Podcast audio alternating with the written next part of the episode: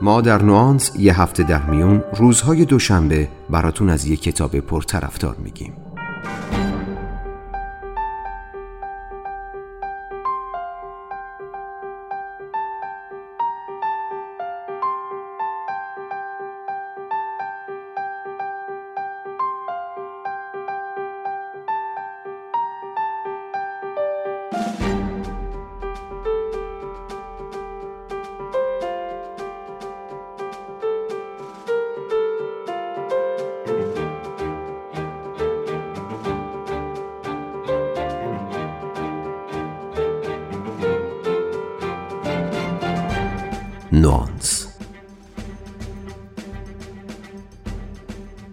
دیدین که زندگی گاهی وقتها ما رو تو موقعیت های آزاردهنده قرار میده؟ مثلا وقتهایی که دلمون می‌خواد به یه نفر بگیم چقدر ازش بدمون میاد.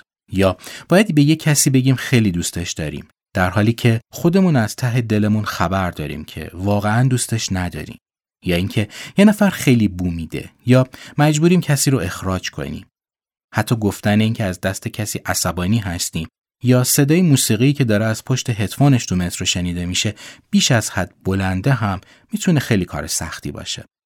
حس می‌کنیم داریم تو خودمون منفجر میشیم اما ترجیح میدیم سکوت کنیم و حرفی نزنیم.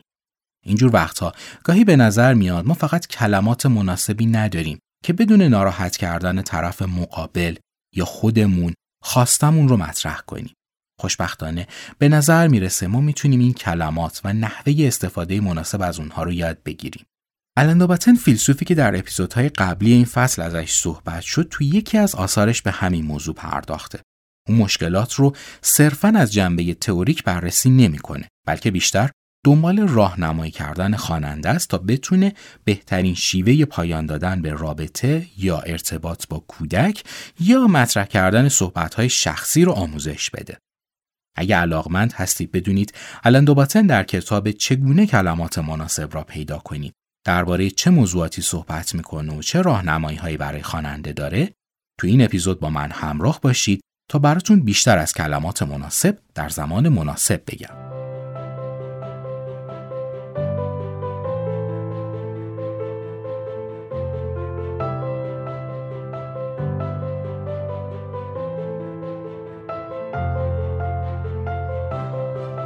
سلام من مهدی آزاد هستم. این هفتاد و یکمین اپیزود از پادکست نوانسه که در نیمه دوم خرداد ماه منتشر شده.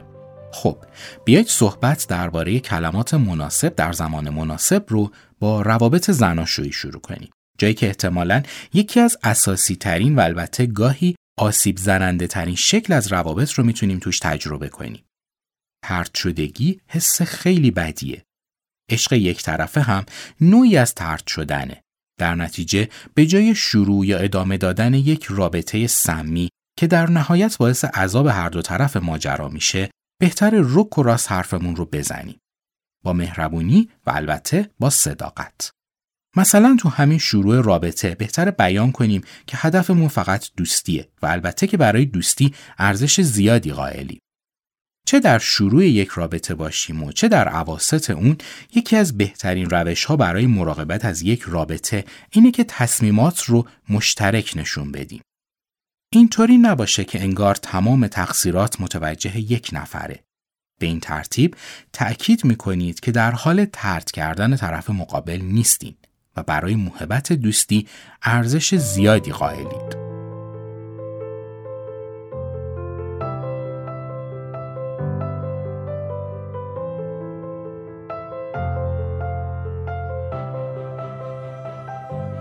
سوالی که خیلی وقتها تو رابطه از خودمون می‌پرسیم اینه که آیا شریک زندگیمون هنوز هم مثل قبل ما رو دوست داره؟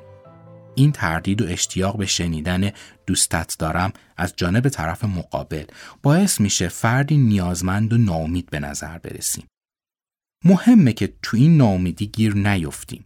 واقعیتش بد نیست که بخوایم بدونیم طرف مقابل هنوز هم به ما علاقه داره یا نه اما باید برای این کار ترفندهای مناسب به کار برد. هنر اینه که بتونیم شخصیت آسیب پذیر و در عین حال محکمی از خودمون نشون بدیم. بیان کردن اینکه چه چیزهایی آزارمون میده و جویا شدن نظر شریک زندگی ریسک بزرگیه. اما صمیمیت بعدش ارزش این ریسک رو داره.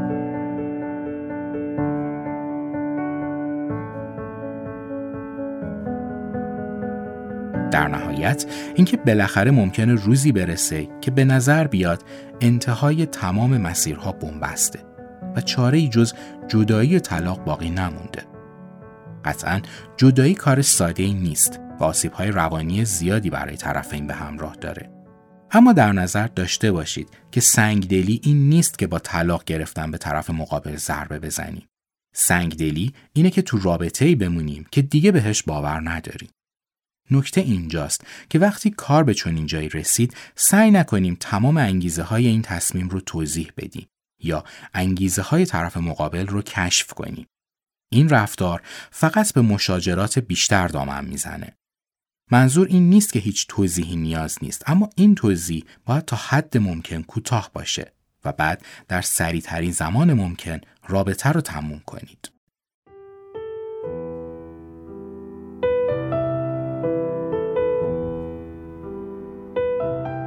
اسپانسر این فصل از پادکست نوانس انتشارات کتاب سرای نیکه. کتاب چگونه کلمات مناسب را پیدا کنیم که توی این اپیزود دارم خلاصه ای از اون رو براتون تعریف می‌کنم یکی از کتابهایی که در انتشارات کتاب سرای نیک و در مجموعه مدرسه زندگی به چاپ رسیده. مجموعه آثار چاپ شده در کتاب سرای نیک از جمله کتاب های مدرسه زندگی علند و رو می‌تونید از کتاب فروشی های معتبر تهیه کنید. نسخه الکترونیک و صوتی اونها هم از طریق اپلیکیشن هایی مثل تاقچه، کتابراه و فیدیبو در دسترسه.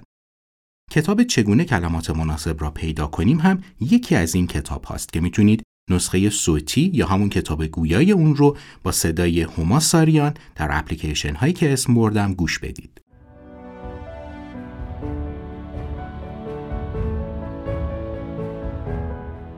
خب حالا ممکنه همیشه هم روابط به پیچیدگی ازدواج نباشن. روابط زیادی هستن که با یه سوال ساده شروع میشه.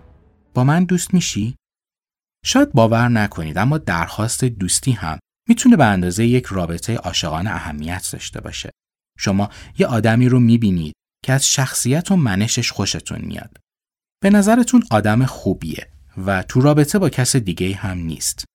علاقه مشترکی با هم دارید. بهش پیشنهاد نوشیدن یه قهوه یا قدم زدن می‌دید و اون هم با شما همراه میشه.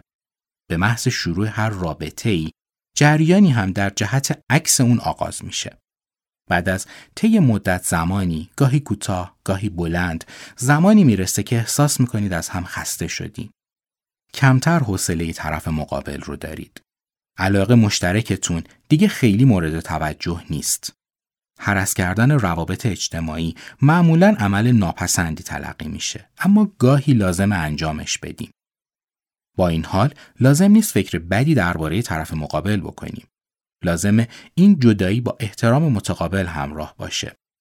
خسته شدن آدم ها از هم همونقدر طبیعیه که میل به شروع یه رابطه. این تمایل به جدایی به معنای بیرحمی، خیانت یا دشمنی نیست. خیلی ساده بازتاب دهنده این واقعیت اجتماعیه که آدم ها دائما در حال تغییرن و دیگه اون آدم سابق نیستن.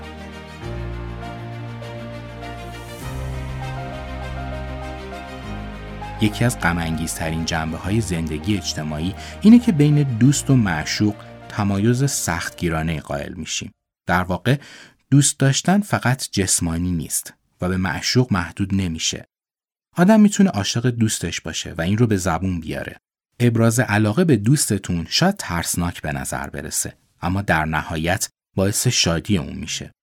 چون دونستن اینکه کسی ارزش زیادی براتون قائله و دوستتون داره خیلی دلپذیره.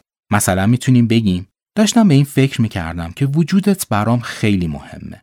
یا می‌تونیم بهش بگیم که چقدر به یادش هستیم و دلمون برای شوخیاش یا نقطه نظراتش تنگ شده.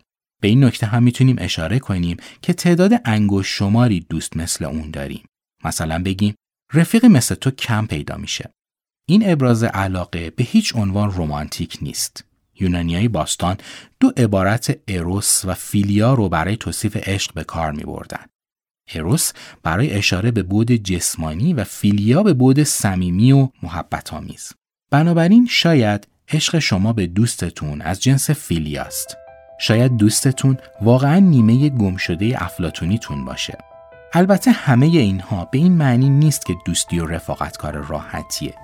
تعریف و تمجید از غذایی که دوستتون براتون آماده کرده یا عذرخواهی کردن بابت خرابکاری که کردین می‌تونه کار خیلی ظریفی باشه. مهارتی که حتما باید بهش مسلط بشید.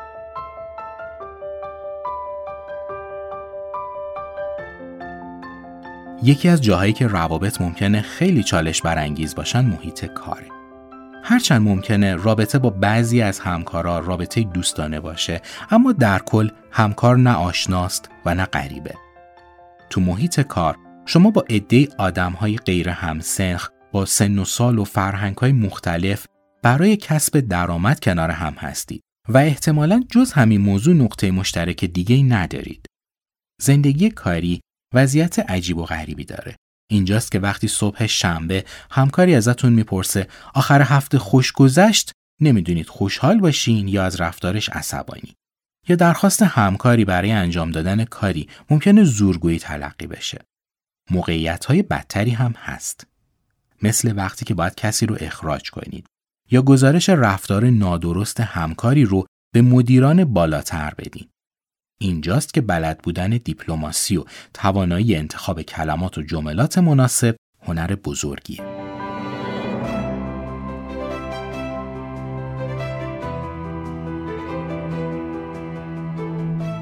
در کنار روابط عاشقانه احتمالا خانواده پرتنشترین و تأثیرگذارترین جاییه که ما درش زیست می‌کنیم. والدین ممکنه به دلایل بیاهمیتی مثل استرس شخصی یا خودخواهی باعث آزردگی فرزندشون بشن. والدین علاقه به عذرخواهی ندارن و فرزندان هم علاقه به شنیدن عذرخواهی پدر و مادر ندارن. اما مشکلات درون خانواده مسائلی نیستن که به حال خودشون رها بشن. گفتگوهای طولانی تو این مواقع می‌تونه خیلی راهگشا باشه. شاید هیچ کدوم از افراد صحبتهای طرف مقابل رو به طور کامل درک نکنن. اما این گفتگوهای طولانی می‌تونه باعث ایجاد صمیمیت بیشتر بشه و به این ترتیب از مشکلات بعدی تا حدودی جلوگیری کنه. بهتر یاد بگیریم چطور سر صحبت رو با خانواده باز کنیم و بدون مشاجره درباره موضوعات نچندان خوشایند صحبت کنیم. به هر حال این حقیقته که ما خانواده رو برخلاف دوستان خودمون انتخاب نکردیم.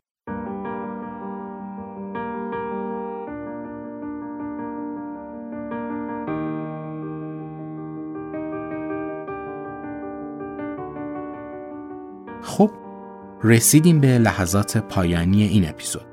من تلاش کردم چند تایی از موقعیت های چالش برانگیز زندگی رو تو این قسمت مطرح کنم. موقعیت هایی که به شدت نیاز داریم با استفاده از مهارت های ارتباطی از پسشون بر بیاییم. بی پرده اما مهربانانه حرف زدن هنریه که شاید روش مناسب اون رو پیدا نکرده باشیم یا حتی دربارش فکر هم نکرده باشیم. شاید تو دوره کودکی روش صحیح حرف زدن رو نیاموخته باشیم و صرفا یاد گرفته باشیم دهنمون رو ببندیم و هامون رو پنهان کنیم.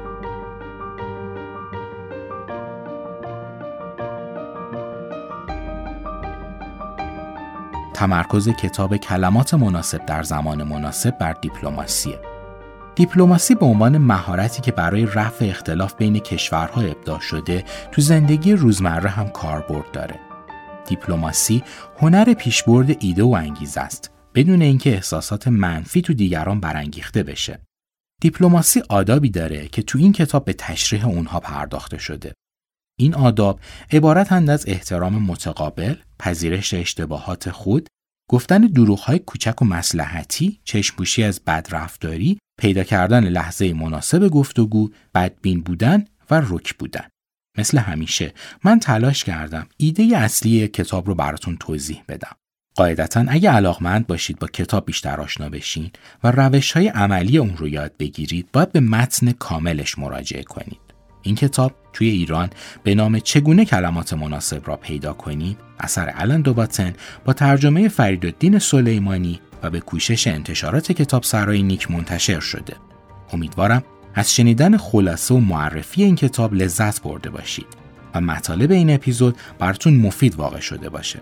تا دو هفته دیگه و معرفی یک کتاب دیگه روز و روزگارتون خوش.